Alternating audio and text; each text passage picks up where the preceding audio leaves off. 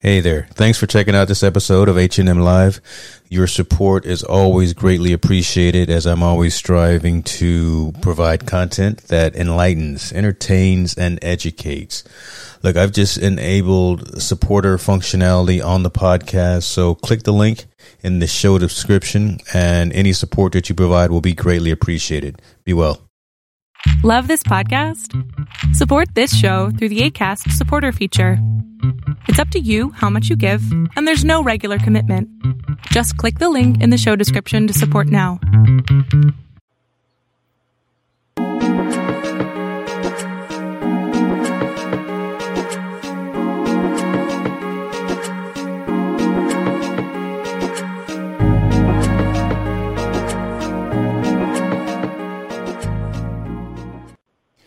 Good day, everyone. James Hicks here from Hicks New Media. Welcome to Perspectives In Focus, where we have those long form conversations highlighting people, industries, ideas, and technologies that are making positive strides within society. You know, that mantra statement truly defines and rings true for today's session and the discussion that we are about to have. Today's topic is the use of artificial intelligence for social good with today's discussion, we're going to, you know, we're going to begin to bridge kind of the gaps between science, technology, medical research, and the overall technology industry, and really understanding how those organizations, those industries are working together to kind of tackle the big challenges facing humanity today. My panel today includes members of leadership from both Intel and Enzolytics, Clifton Roberts. Clifton Roberts serves as the global director for business acceleration, governments, markets, and trade at Intel. Nikhil Deshpande, who is the director of security, high performance computing, and graph analytics at Intel. And then Dr. Gaurav Chandra is a healthcare professional who's been in experience for over 15 years managing complex activities within the healthcare industry his experience encompasses clinical expertise, academic research, and experience with clinical trials and medical devices. Currently, he serves as the Chief Operating Officer at Enzolytics, which is a Texas based biotech company with technology focusing on treating infectious diseases. And currently, his company is focused on big things therapeutics for treating HIV and coronavirus you know, there's a white paper that's out there that's titled Optimizing Empathetic AI to Cure Deadly Diseases. That white paper was authored by the members of today's panel. So we're, we're definitely going to dive deeper into that. And with that being said, I definitely want to bring on these gentlemen. So, gentlemen, welcome to the panel. Thank you so much. Thank you. Thank you, James. I, Thank you, James. Glad to be here. Thank you very much as well. So, you know, so I, I gave some very high level introductions in terms of who you are, credentials, position, and things of that. But I would be remiss if I didn't allow you your individual time to tell folks who you are. And I'm going to start, uh, if you don't mind, from my left with Mr. Clifton Roberts. James, first of all, thank you for having us on. We are looking forward to the conversation. And as you mentioned, I work within our government's markets and trade group at Intel Corporation. I've been with Intel for 10 years.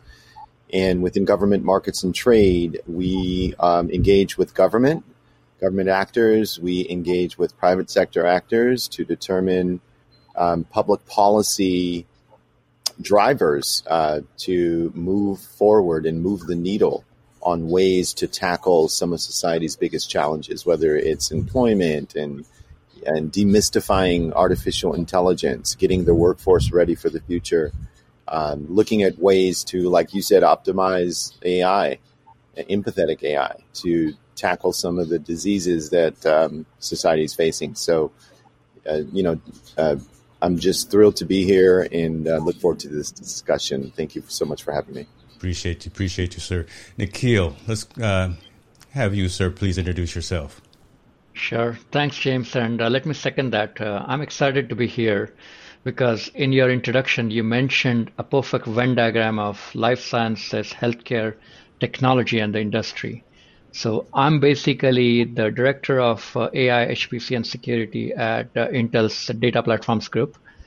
Um, in there, we have Office of the CTO, where we are exploring advanced technologies and advanced architectures to meet the needs of the future use cases.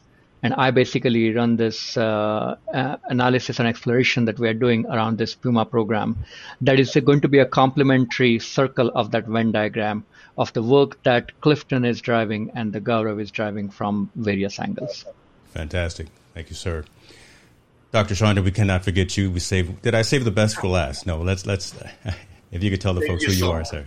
Thank you so much. It, it's an honor and privilege to be in such august company. Actually, thank you so much for having me here for this talk show. Uh, before I proceed, I'd like to thank all the feedback and suggestions, the positive feedback that we've received from people, group of entities uh, following this white paper, and we are extremely grateful and overwhelmed with the response that we have received. Uh, I am currently the Chief Operating Officer and the Vice President of Research and Development of Enzolytics, uh, and I also lead the artificial intelligence platform at uh, Enzolytics. And Enzolytics, as you mentioned, is a drug development company. We are based in Texas, and the three strategic focus for the company are a development of an inactivated pepsin fragment, which is a therapy for HIV. Then we have a monoclonal antibody program, uh, and then we also have an artificial intelligence program that complements the development of monoclonal antibodies. And we are very excited to be here and talk about our artificial intelligence program. Thank you again. Fantastic. Appreciate that. You know, I, am going to set up the conversation, but at, at, the end of the day, I really, again, want you, subject matter experts, I want you superheroes, as as we talked about during kind of the uh, the, the pre call, to to use this forum and use this time to really dialogue. But I, I do want to focus on some key aspects. I want to talk about how. I want to talk about what. I want to talk about why, and then I want to talk about what's next, right? And, and all of those kind of circumvent and, and involve the white paper that that you all have co-authored, and really the the movement forward and what the white paper actually has for the future. So, if one of you could uh, talk to us about how did the white paper, kind of as a thought leadership exercise between Intel and Enzolytics, start? I think Clifton is the best person to talk about it because I think uh, he's the one who started the process. Clifton, go ahead. Sure, sure. So, thanks for that. That's a fantastic question. Uh, some of you know, and, and, at least my my colleagues and friends on the call know that a few years ago, just two years ago, I lost a daughter. She was only 18 years old. Um, lost her um, to mental health issues, and I have no doubt in my mind that had she gone into the emergency room the day of her distress, um, it had AI been able to free up some of the mundane or you know just remedial tasks that emergency room uh, healthcare practitioners are, are doing and were they were able to focus on hug, you know hugging her and telling her that she's going to be okay um, that she wouldn't have been released and later on she would not have taken her own life so having worked at intel at that time th- that hit me very very hard and I promised her that I would do anything in my power um, to leverage the influence that I have at Intel um, to keep her memory alive, as well as to help others. And so, occasionally on LinkedIn or Twitter or whatever it is, I, I look at, I always search for hashtags AI. Happen to come across this great post from this doctor at some strange company um, saying that they're using artificial intelligence to find commonalities between this potential cure that they have for HIV and they're finding the similar commonalities with uh, other viruses. And I was uh, immediately caught my attention because it seemed like they were marrying technology and, and, and, and medicine. And so I just reached out to this doctor who happens to be on the call, Dr. Gaurav Chandra. And I asked him, I said, I think the first thing I asked him was, I'm curious, fascinated by your work, by the way. Are you using Intel chips? and and uh, you know, I, I'm I'm just curious to talk more about this. And the more that we talked, um, yes. the more that I became fascinated by his work. I became impressed by his work, his personal mission, the mission of the others, you know, in in his leadership team. And then I reached out to Nikhil. Nikhil and I are longtime partners. And I said, Nikhil, my friend, you have to see this. And so the three of us got together. Um, I proposed that we write a white paper, and that is how this all started. And Gaurav, I don't know if you have anything to add. Because we definitely yes, want to hear, we definitely want to hear about the the, uh, the, the tweet, right? So I, I know you, you, said you you saw it out there, but definitely go into a little bit more details about that. So please, Dr. Chandra. Yes, actually, I mean, it started. I think it was on LinkedIn actually, and I think it was. Uh, in fact, I remember the date, first of February, when we announced that we had announced, discovered the conserved sequences or immutable sites for COVID nineteen, mm. and I think second of February is when. Uh, uh, Clifton reached out to me, and since then it's been an amazing journey. Actually, we and and uh, you both can agree with that that it has been such an interesting journey for us. I mean, it's been four months, but what we have achieved with this with this collaboration, the paper that we put together, uh, I'm really impressed with what we have done as a team. And the more important thing is there is like a purity. It's like there is uh, we've come together and gel together. And actually, like it's it's it's really interesting how technology and science has also uh, like melded together, and we be proposing an idea that could actually change medicine. And I'm really excited that uh, that we, we we went ahead and did this. Nikhil, if you have something to say. Yeah, I was going to. I was just uh, engrossed in the in the events that uh, Clifton was talking about, and um, Clifton knows this very well, and Gaurav, you know as well. Um, it's not the technology that is that is the important part. It is the what's the outcome of that technology. What is it going to create impact on the society? Yeah. And sure. that's what we get excited about at Intel is we want to touch everybody's life on this earth, and this is an opportunity to provide the best possible health outcomes for our populations on, on this earth, the globe, and, and, and enable that through the technology. We need to make some hmm. changes to technology. We need to come up with technology innovation. We need to have innovation mm. on the on the life sciences side that uh, Gaurav is driving, and we need to have the same exact mental model and mentality about why we are here what's our purpose here? Our mm. purpose is much bigger than you know creating a technology much bigger than creating um, creating you know the best balance sheet. The purpose is mm. to actually drive something good for the society and that's what got me excited about writing this paper where the role of technology clearly emphasizes how we are enabling that. Absolutely.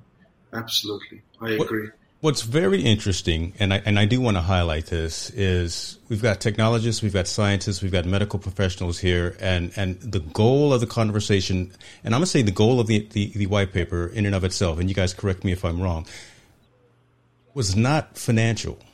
It was not necessarily. Not it was not economic. I've I've heard the statement from from many of you already about just the, the human nature, the purity of the work, and really striving to to solve common issue issues that are facing society as a whole, right? So we haven't talked anything about servers, we haven't talked anything about storage, networking, like from the technology side. We haven't talked anything about again how much funding it costs, any any money, any memorandums of understanding, none of that stuff, right?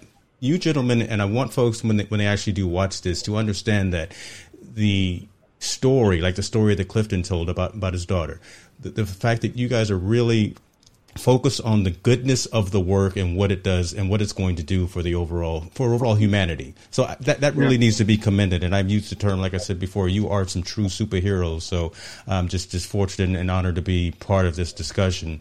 Um, I, I, may have already answered the question, but I think a, a good high level question before we go a little bit further is what is what makes that white paper so important, right? What is the goal of it? And, and, and what is it that, that you, Doctor, from the Enzolytics perspective, and you, Nikhil and Clifton, are trying to really pursue from it from the Intel perspective? Okay. Uh, what I can say is, let me just uh, just explain this the scenario. I mean, we are living in very difficult times. I mean, COVID has had a significant impact on on uh, our healthcare systems and actually challenging our healthcare resources and and hospitals. And apart from that, it has had devastating uh, effects uh, on society at large. What we are thinking is this pandemic has not just affected one person, one family, one community, or one country. All of us have been affected. And so, what we are trying to achieve is come together as a group and to, to see if we can find a solution. That's what this white paper represents, actually. And from an AI standpoint, what we're saying is AI is, is, is a necessity to move forward. We can achieve something what we call as a a, a, bench to a bedside model, which actually helps in better clinical decision making. It helps our doctors in making decisions. It helps in optimizing resources. And as far as I'm coming from, I think there are three essential focus for AI in handling this epidemic in the uh, in this pandemic and the other diseases. We talk about diagnosis and risk prediction. We talk of drug development and then we talk of pharmacogenomics and population genetics. And the good thing is, work has been done in these fields. So there's a group that actually developed uh, a protocol that uses clinical symptoms, labs, uh, lab tests, and other factors to predict the risk of developing respiratory complications in COVID patients.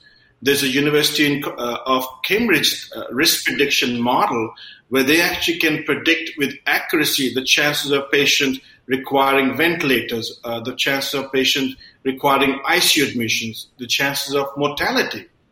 And then, then we come back to the drug development uh, part that we are doing.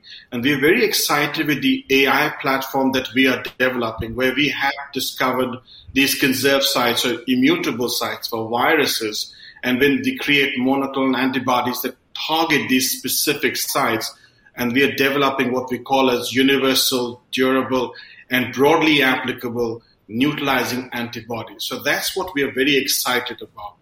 In this current scenario, if we look around the vaccines that patients are receiving, what we have seen is uh, there is a study out there that said that there were some side effects that were noted in patients, and there's an uh, there's a study that said that they noted myocarditis, which is an inflammation of the heart in in younger patients. This is something that AI can actually solve. What what we can do is we can look at the sequences that these vaccines are targeted and then match with the, the organ systems of the body. And then we can actually predict the chances of side effects uh, uh, with these vaccines. The more important thing is how it translates going forward. We can actually use this opportunity and advance the development of other drugs. That's why this becomes so exciting. And then we also talk about pharmacogenomics and population genetics. So pharmacogenomics is the study of uh, a patient's genome uh, as, uh, and seeing how an individual will respond to a particular drug. That is a very exciting aspect of things. And then, uh, then we talk about population genetics. There are certain blood groups that are associated with high chance of not developing respiratory symptoms. That, that is something that we could look at something that has been overlooked, and this is, I think, we we are already working on this. Uh, is called long COVID, which is like a lot of patients have recovered from COVID, but they're still having these palpitations, this mental fogginess. These symptoms are still there, and we still don't know why that's happening. We would like to look at the data set of these patients and find out which patients are, are likely to get these symptoms. So these things are all there. What we need to do is put a collaborative approach, put all these together. And I think in finding a solution to this current pandemic, we will actually evolve healthcare. And that's why we are excited about this. Fantastic. I, I love, uh, James, if you don't mind, I, I love what Gaurav is describing as where we want to be.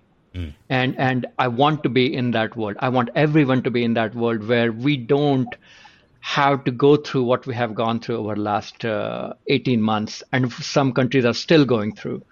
And um, the the the key point that I I captured from Gaurav is everything that he talked about has a life sciences part, the biology part, and then there is the analytics part, the AI.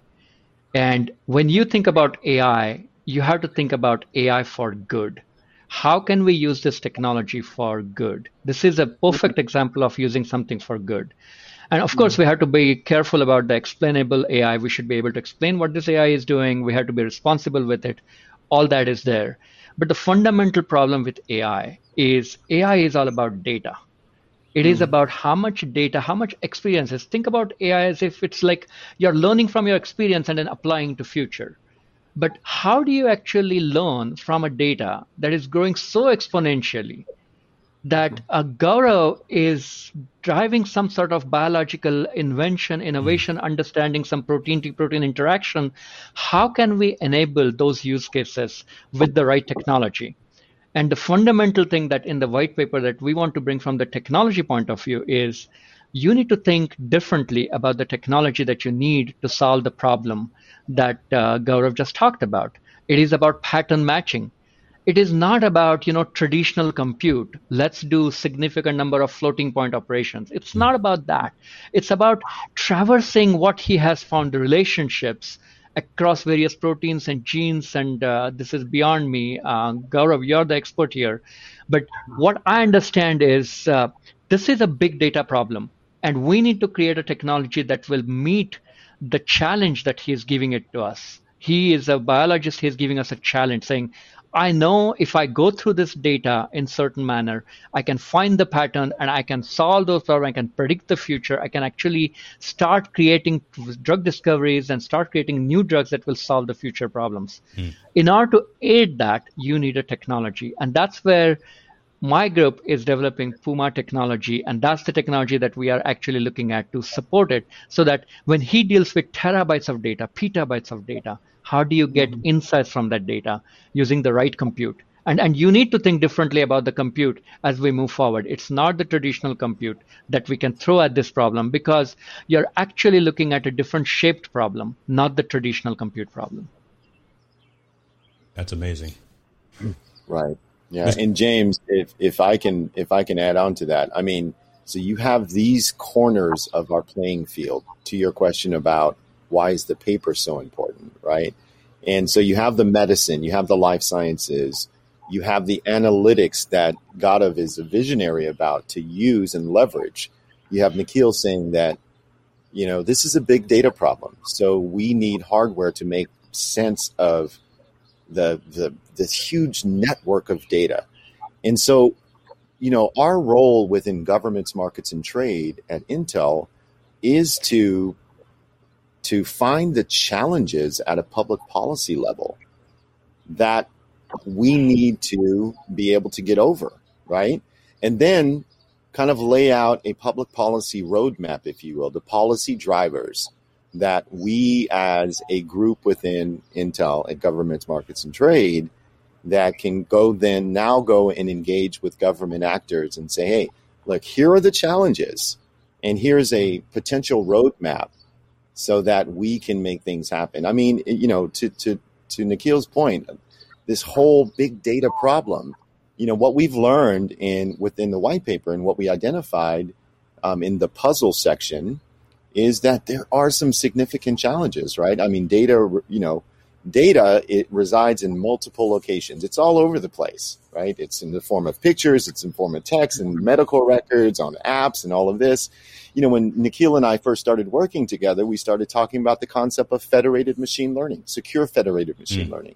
So there's privacy aspect, aspects in the way that we're able to to harvest that data, harness it, mm and analyze it, right? And so that's where he's an expert at this.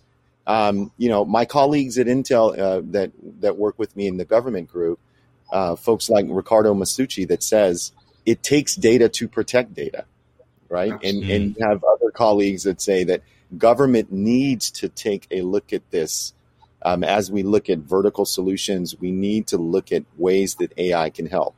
Um, you have other problems like structured versus unstructured data. Um, even the way that we uh, come up with the speed in which we come up with discoveries, you know, the paradox of the way that we come up with discoveries is that our curiosity continues to enhance our understanding, but we simultaneously develop additional breakthroughs just when we're starting to understand something. And so, since AI is a constellation of technologies that continue to learn, right, on its own, it'll help us extend our own natural intelligence. And then, so once we understand what those challenges are, that's what we tried to do in this white paper. Mm. Then we can develop at a very, the highest level possible at the government level and get their buy in on a potential roadmap. Yeah. Makes sense. I, I love it. I love it, uh, Clifton. Uh, I'm going to add one more. I, I love the idea of it takes data to secure data, it's to protect data. Uh, here's the other thing, James, we are dealing with in this situation. Yeah. Data is having trouble finding data. You are you have so much data that you can't find the data. It, it's, okay. It's, okay. It's it's a fundamental issue that we're going to deal with. I just wanted to add that because I, I love those those type of thinking, what fundamental problems we're dealing with. That's an interesting point. And, and Cliff, I'm, I'm glad that you talked about kind of the, the policy drivers and things of that nature, because that was actually going to be kind of a, a, next question that I had for you. But Nikhil, you, you brought up uh, a term technology when you were speaking Puma. And can you just go into a little bit more detail in terms of exactly what, what is Puma, just for folks that are, that are watching and for the layman?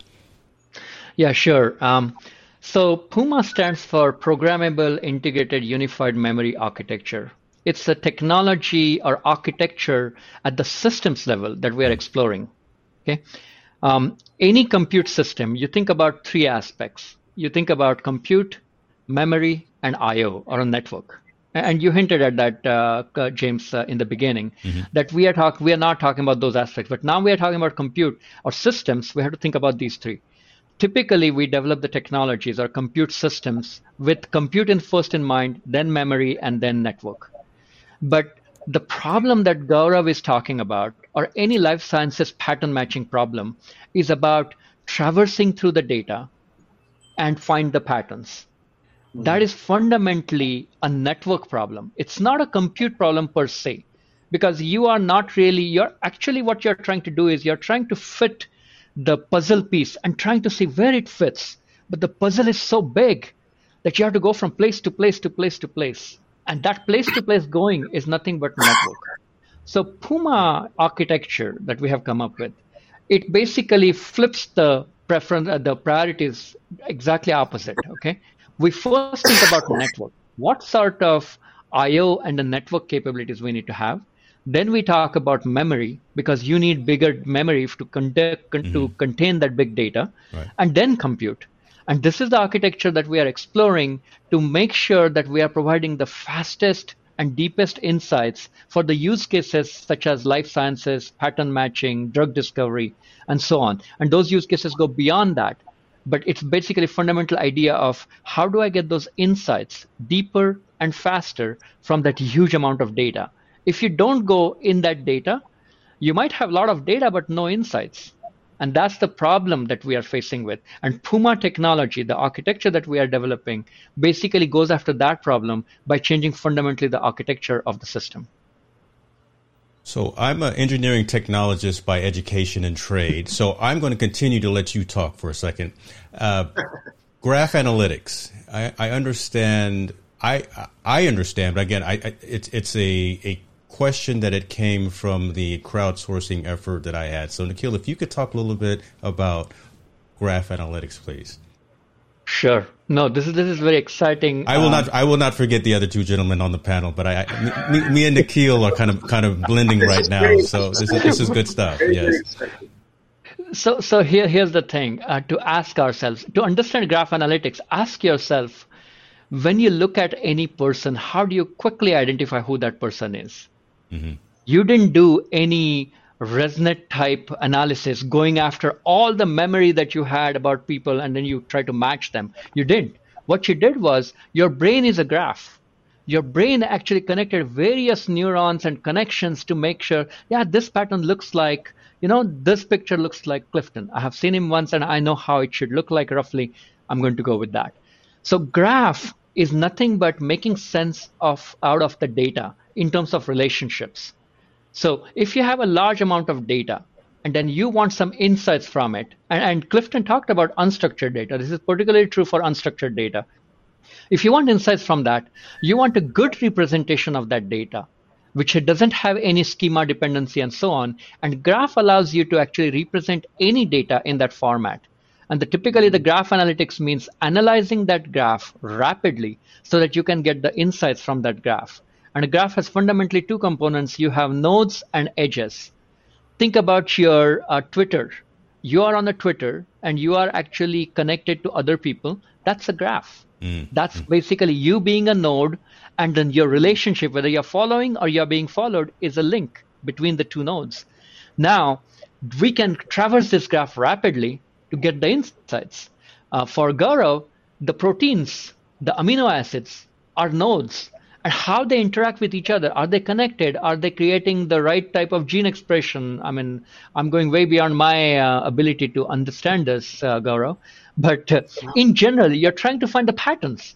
And, and that's what graphs are good about. Graphs are about patterns, and we can analyze this using the different type of architecture. Because when you traverse, when I say traverse, what comes to your mind? Compute, memory, or network? Obviously the IO and the network because yeah. you're going from place to place. Right, right. And that's what this is. You know, it, it's almost like uh, we've done this before because literally my next question was for you, Doctor, and it, it falls right in line with what Nikhil was talking about. Doctor, talk to us about the role of genetics and finding patterns within AI for, for those prone to have some of these various elements. And again, I, I think the questions and the answers and responses are definitely falling in line, and it's it's helping to tell the story again of. I don't want to use the word collaboration too much, but but it really is, and, and it's a it's a positive thing. But uh, mirroring mirroring medicine, technology, science, all of this together, and again, now that we we've heard what Nikhil has talked about from the technology side, how are you, Doctor, now starting to put that into action, right? From from the in, in terms of actually helping folks with these issues? So what I'll do is let me talk about the work that we've done actually, and then and then how AI has contributed to what we have achieved thus far. And I think that will answer your question awesome. uh, uh, very well. So first, we start about this: uh, what are monoclonal antibodies? That's a very common thing that we ask. So monoclonal antibodies, these are proteins that are made in the lab that act like uh, human antibodies in the immune system. And then the other thing that we are asked very commonly is what are the conserved sites that you actually are targeting? So Dr. Joseph Cotropia, who's the inventor, and I talk about this very commonly, and we joke about it and we say that we have been learning the language of evolution. And what that means is that we are looking at uh, evolutionary biology. So we are looking at these viruses that have survived millions of years. So when they are faced with an adverse event or they are under stress, they go through these changes and we call them mutations. Now, that being said, there are certain functions in these viruses that are essential for their survival. So obviously, these are not mutated or changed. And at Enzolytics, we target these specific immutable conserved sites in the viruses with our monoclonal antibody. So that's the, the, the crux of it. Now, let me tell you uh, what I'll do is I'll tell you the story of how this came about, uh, what we have, the work we have done, and how AI has has worked in our favor. So, Dr. Joseph Cotropia, who is the inventor and an inspiration uh, behind the work at Enzolytics, he was treating his patients with HIV in the early 1980s. And as we all know, there were no therapies available for patients. So he did feel really helpless because he would see his patients die without receiving any treatment. And uh, in his own words, he felt uh, helpless and he had to sit by the patient's bedside, hold their hands as the patients died. So out of this helplessness arose a strong desire in him that let me find a solution for these patients. I need to do something about it. And so, with that, uh, with that motivation, he started uh, looking at sequences, and and he found uh, a conserved sequence, uh, an immutable sequence in the outer uh, envelope of HIV virus. We called it as KLIC. And then he created these monoclonal antibodies that target the specific conserved KLIC site, and he called that antibody uh, clone 3. And then we, what we have done is we tested this, this clone 3 antibodies across five global labs, and these tests were done independently. And uh, we demonstrated a neutralization of 95% of all HIV viruses across the world. And these labs were the University of Vienna, there's uh, Harvard University, University of Southern Florida, uh, University of California, and Duke University. And this, the thing that we found very significant was that neutralizing capability of this antibody was uh, measured as IC90 of 5 microgram per ml. So what is IC90? This is a very high standard of measuring the, the, the capability of an antibody uh, the concentration of the antibody that is required to, to eliminate 90% of the viruses. So uh, that was very good, and we wanted to take this further. So we actually created these clones. We call them recombinants. And then we tested them further in our labs, and we found that the IC50, the 90 of this was 0.05 micrograms per ml. So this is 100 times more potent than the parent antibody. And uh, th- this was uh, I mean, very, very potent, uh, as, as we said. And uh, now what we are doing is we are actually testing it at uh, University of Strasbourg in France. Mm. And quickly we're going into uh, animal studies. So that was the, the thing, the work that was done with our monoclonal antibody. And then comes uh, artificial intelligence. So uh, when the pandemic happened, actually, we really wanted to find a solution for COVID. Uh, and that's why uh, the artificial intelligence platform was started. I had the, the artificial intelligence efforts at Enzolytics. I'm very happy with the results that we have uh, achieved with this platform. And at Enzolytics, we firmly believe in Louis Pasteur's words that in the fields of observation, chance favors the prepared minds. And I think this, this holds true for uh, artificial intelligence. The, the most significant potential for artificial intelligence lies in the innovator's ability to harness his power and use it in his or her own inventions and uh, and methods and achieve those goals. So we really understand the structure of the virus, and based on an understanding of the life cycle, how the virus infects individuals, we built a very robust AI methodology, and we looked at the largest database of HIV viruses of 87,500. This is the largest known repository of HIV viruses, and we identified eight conserved immutable sites.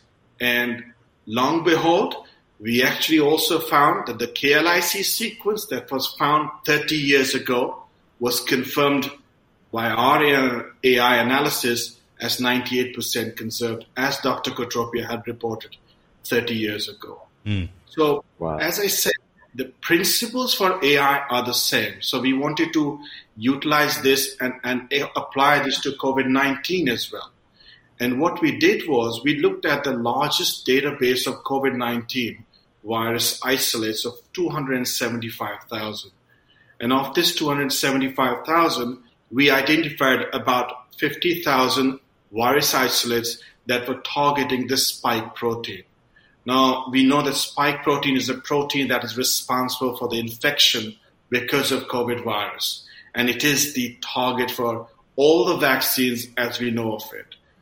And what we found was we found 19 immutable conserved sites for COVID 19. And what is so interesting is because what we have said all along that these conserved sites are essential functions for the virus, they do not mutate. When we looked at the variants of concern, the mutations that are occurring in COVID viruses, we looked at the South Africa strain, the UK strain, and we looked at the, the Brazil strain, and we found that these conserved sequences were immutable and preserved there too. So now what we have done is we've prepared a cocktail of antibodies. Mm. Uh, now we are, are, are, doing our animal studies uh, starting next month. And the, we've already discussed with FDA the, the, the option of uh, expedited clinical development so we can get this treatment to our patients. So that's the, the success story from our AI platform. But again, I will specify what is the importance of AI what it has achieved. So we took 30 years to find one sequence. We took four months to find seven more sequences, and we found 19 more sequences for COVID 19. Secondly, what we found was that these sequences were not just uh, unchanged in the COVID virus, but also in the variants of concern, and they will cover any future mutations of COVID 19. And then the last thing that is so important is what we are saying is this is a blueprint. If a future pandemic is going to happen, we take the virus, identify the conserved sites, create these antibodies, and we've got a solution for, for preventing future pandemics. That is why we are so excited of what we've achieved via platform with our platform. That is phenomenal. I th- there are a couple of things that I love. I, I, love this conversation. I love the folks that are standing sitting around me, and I love society and community. This stream was unlisted, but we there has been someone that has found a way, and we have over 300 people watching it right now. So, and I love the the commentary that's going on behind the scene right now. I'm not sure if you guys can see it, but the reaction from folks that are that did log in that are seeing this unlisted stream is overwhelmingly positive, right? This is the way to go. This is the right humanitarian move. This is the thing that society and the world needs. As you gentlemen also know, I took the liberty of crowdsourcing some questions from the from the community, and I, I got blown up. I, I in, in a good way. I got blown up in a good way. And those questions that were asked by the community, the majority of them have been asked or, or, have been answered by you thus far already.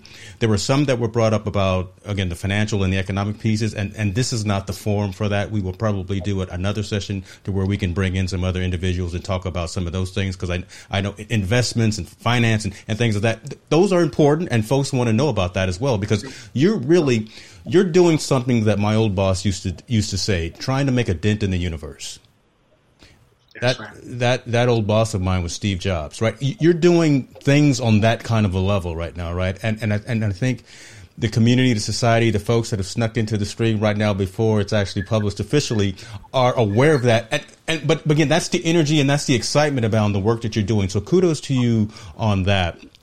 Uh, one, one question I wanted to ask before we go into a couple of others, and this is one of the crowdsourced questions that was not answered. But Doctor, I think you are leaning towards one direction, but I want to get it from you specifically. what diseases are next with AI? Right, I, I, know we're focusing on COVID right now. I know we're focusing on, on HIV, and th- those are two big ones, right? Th- those are ones that really resonate and, and really need to have some types of solutions. But when, when you look at your sheet, right, uh, your your checklist of what what are the ills of society that we want to make sure that we tackle with this technology and with this medicine and with this science, outside of COVID, outside of HIV? Is there something specific that uh, outside of that that Enzolytics is looking at? So we're looking at, uh, yeah, that's a good question actually. So currently the focus has been HIV. That's number one. Second uh, is COVID. Both are equally important. Uh, we are focusing on these two, and then we are also looking at HTLV1, which is a which is a, a, a rare disease, but has far-reaching implications because it has uh, implications in cancers, lymphomas. So we're looking at that option as well. And then obviously, once we have it, what we are saying is we have a template. We can reach out to the other viruses. We can find solutions for the other viruses as well. So they are far-reaching. Uh, the impact of this this innovation is far-reaching and much beyond than HIV, HTLV1, and COVID. And so that's why we're very excited about this. Phenomenal. The potential of innovation. Phenomenal. We've talked on how how everything started, how, how this this relationship started from the white paper, from the phenomenal white paper, and I will include a link to the white paper on the Intel site in, in the show notes of, of this session. We, we've talked about what right really the goal of the white paper, the goal of the of the, the, the unison between the two organizations, and we've talked about why. I now want to talk a little bit about what's next, and and, and Doctor I, I, I, want to understand what you see as next uh, in terms of what you can and what you could do. We, we had some discussions about this during the prep call, and you almost blew my mind j- just in some of the uh, concepts that you were bringing up. And I wonder if you could share that with us, please, for a little bit. Absolutely. So first, I'd like to compliment the team at Intel. The analytic tools that they have developed are have will are going to have a major impact on healthcare as we see it. Nikhil has just mentioned Puma and Graph Analytics. We are also working with another technology that we think will have a, a great impact on healthcare is a three-dimensional imaging software that they have developed. Let me talk about the potential of this technology. What we are talking about is when we see interaction of proteins and molecules, we see them in two-dimensional spaces. In nature, it doesn't happen like that in nature, it happens in three dimensions. So what we are looking at is we're looking at our antibodies and seeing how they interact with the viruses and looking at it in three dimensional space.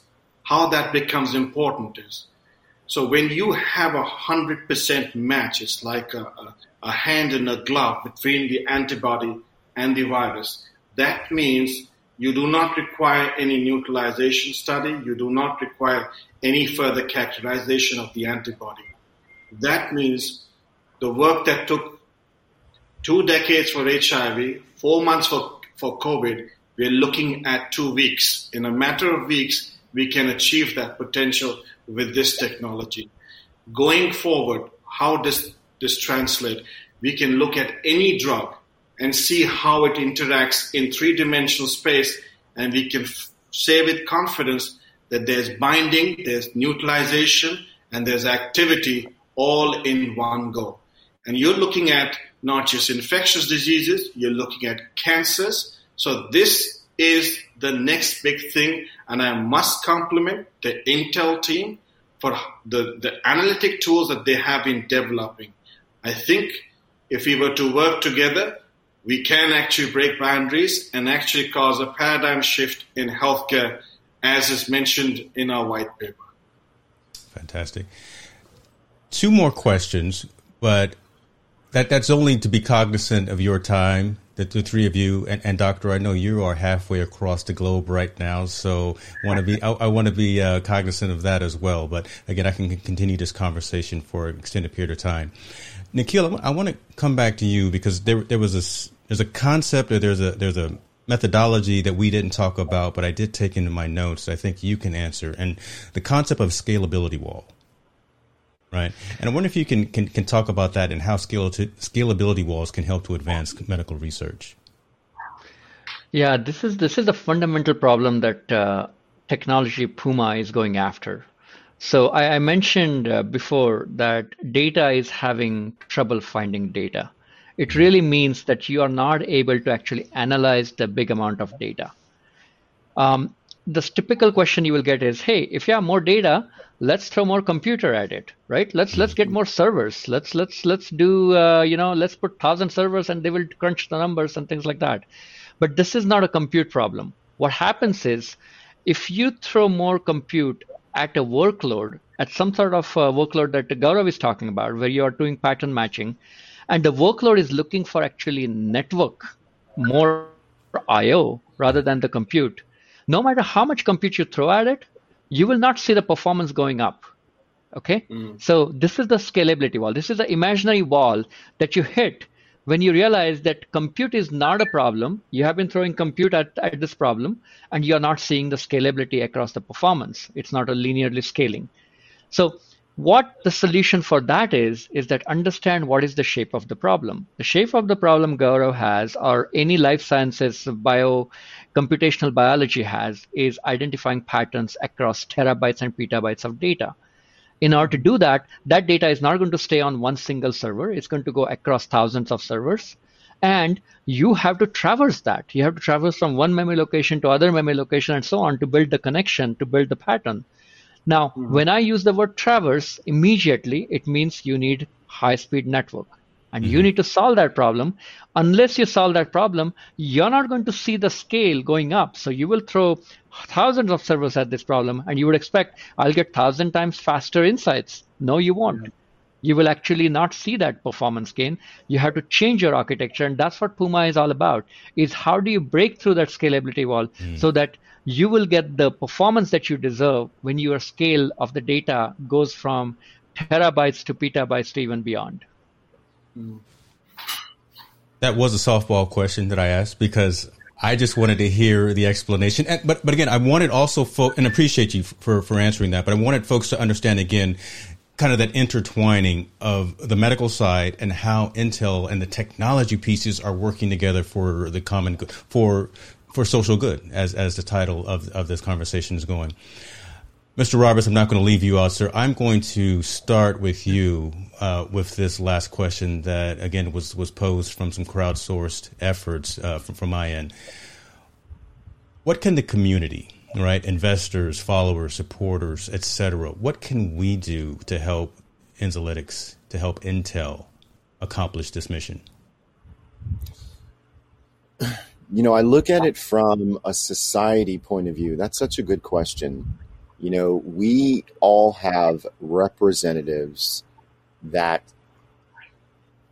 are our voices when when we attempt to engage with the government that is here to provide us with freedoms or protections or healthcare in some case in, in some cases or you know whatever the case is right? So that is the first thing I would ask you to do is definitely engage with you know your government representatives about technology.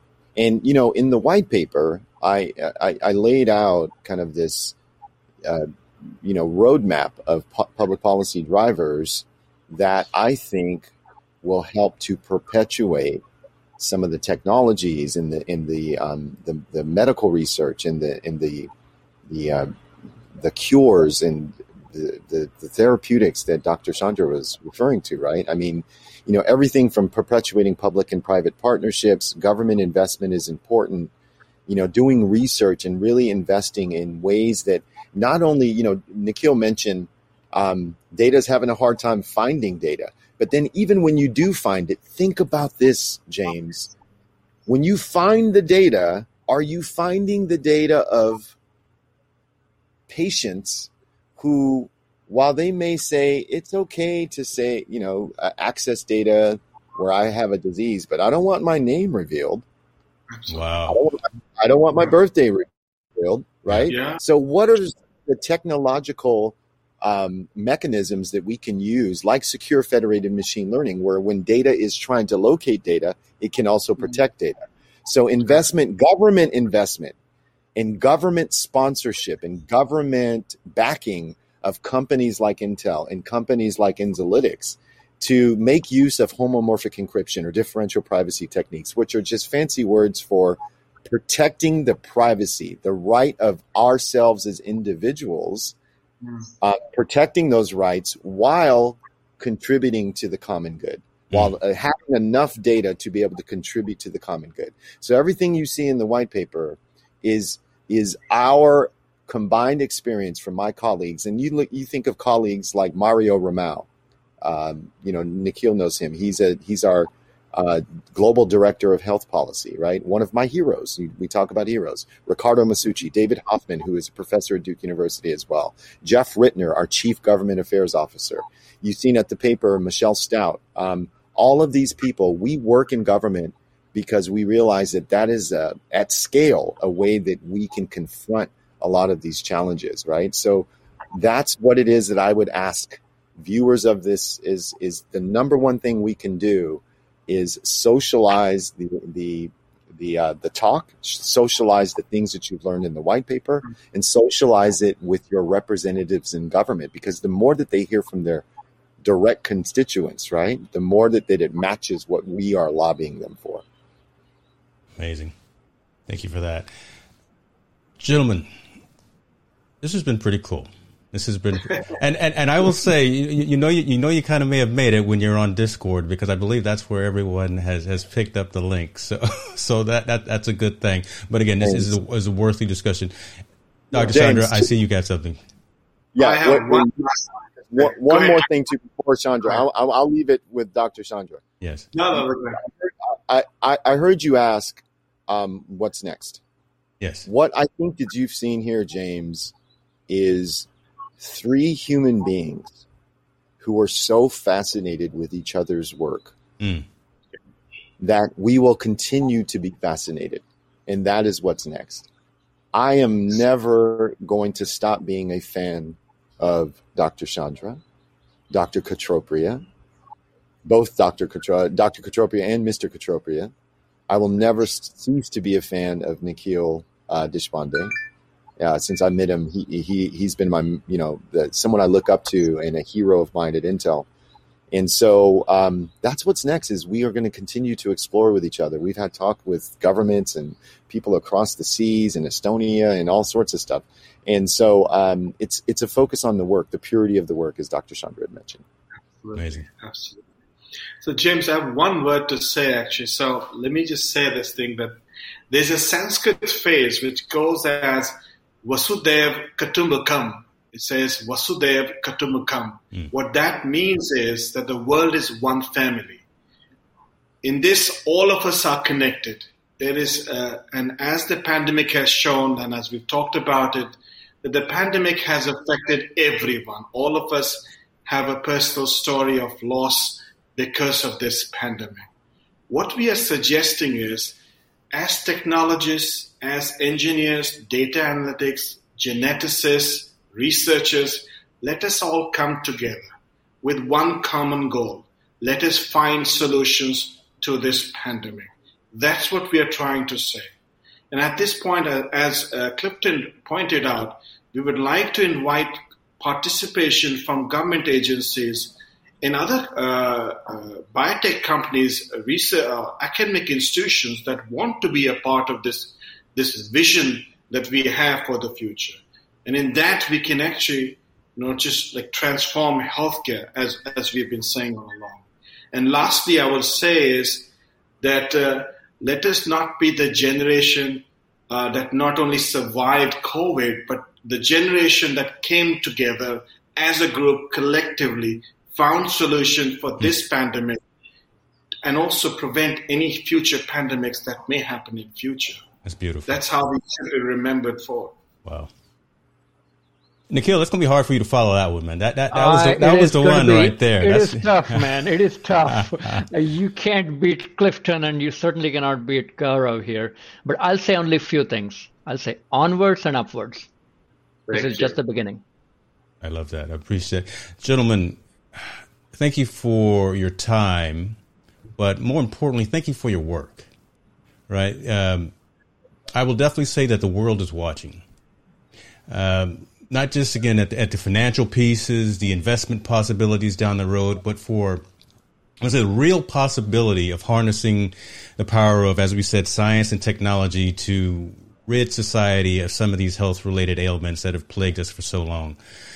Again, I have, so I've put the link to the white paper on the screen there. I will actually make the embeddable link available in the show notes so folks can can take a look at that and kind of get their insight in terms of what we've talked about and and continue continue to whet the appetite right and continue to watch the the evolution of the partnership not just collaboration but I'm going to say partnership of what's going on between Enzolytics and, and Intel we will continue this discussion, gentlemen, because there is so much more to talk about. And as the work continues, uh, more and more folks are going to continue to be interested.